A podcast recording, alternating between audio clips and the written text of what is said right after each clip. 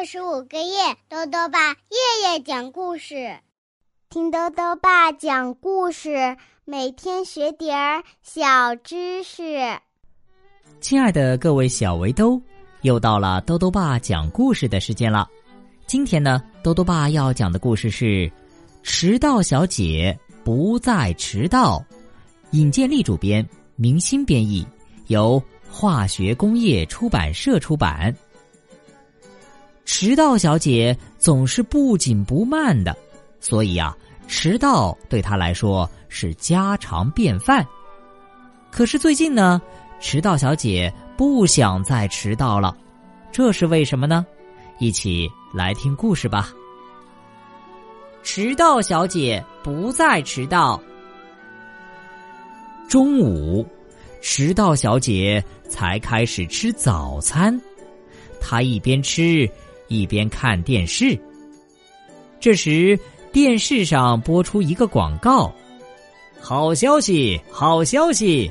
最先到达超市的前六名顾客可以随便选一个购物车的商品，全部免费。”哇，有这么好的事儿！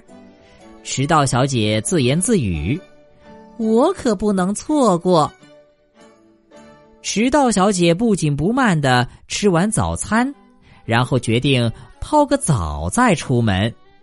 当然，她还要把头发吹干。现在可以出门了吧？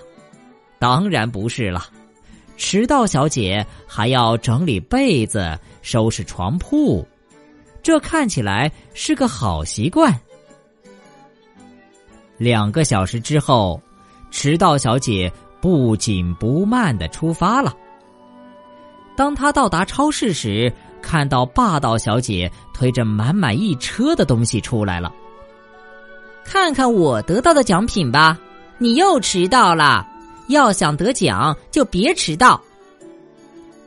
迟到小姐很失望，她不知道自己哪里做的不对。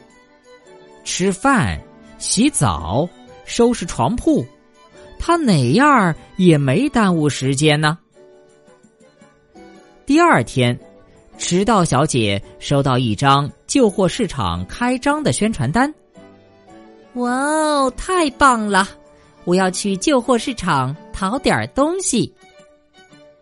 这次开始时间是中午，迟到小姐暗下决心，绝对不能迟到。迟到小姐花了很长时间提前做准备，一切准备完毕，迟到小姐又高兴的出发了。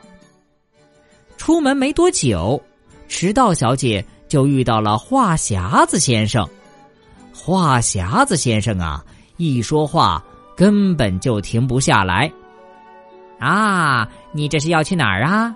你今天可真漂亮呢！就像今天的阳光一样明媚，哦。说到阳光，你知道吗？地球每天都围着太阳转。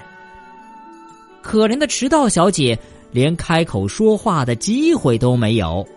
话匣子先生兴奋的一句接一句不停的说。当迟到小姐赶到旧货市场时，旧货市场已经关门了。吝啬先生。推着小推车正要离开，看到迟到小姐，他遗憾的说：“哦，所有的东西都卖完了，看这些是我买的。”又一次迟到了，迟到小姐很失望，她必须做点让自己开心的事儿。对了，看场电影，心情也许会好些吧。于是。迟到小姐走进了电影院，让迟到小姐感到意外的是，这次啊，她居然是第一个到的。哦，您好，您来的真早，呃，不是太早了。为了感谢您对我们的支持，我们要送您一张电影票。迟到小姐开心极了。这次他不仅没迟到，还第一个到了，还得到了免费的票。他买了饮料和冰激凌，在空无一人的电影院里等着。迟到小姐等啊等，等啊等，一直等到她喝完了饮料，吃完了冰淇淋，又睡醒了一觉。等到第二天早上，电影才开始放映呢。好了，小围兜，今天的故事到这里啊就讲完了。最后呢，又到了我们的小知识环节。今天啊，多多爸要讲的问题是。树木能长多高？多多爸告诉你呀，目前世界上最高的树是位于美国的一棵红杉，高达一百一十五米，这几乎是树木的极限高度了。因为科学家们认为，树木越高，水分输送就越困难。一棵一百米高的大树啊，每天要向上输送一百五十千克的水。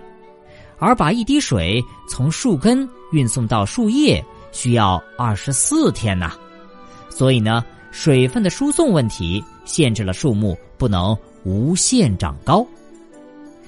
豆豆爸还想问问小围兜，如果你是迟到小姐的朋友，你会给她出个什么主意，让她不再迟到呢？如果想要告诉豆豆爸，就到微信里来留言吧，要记得。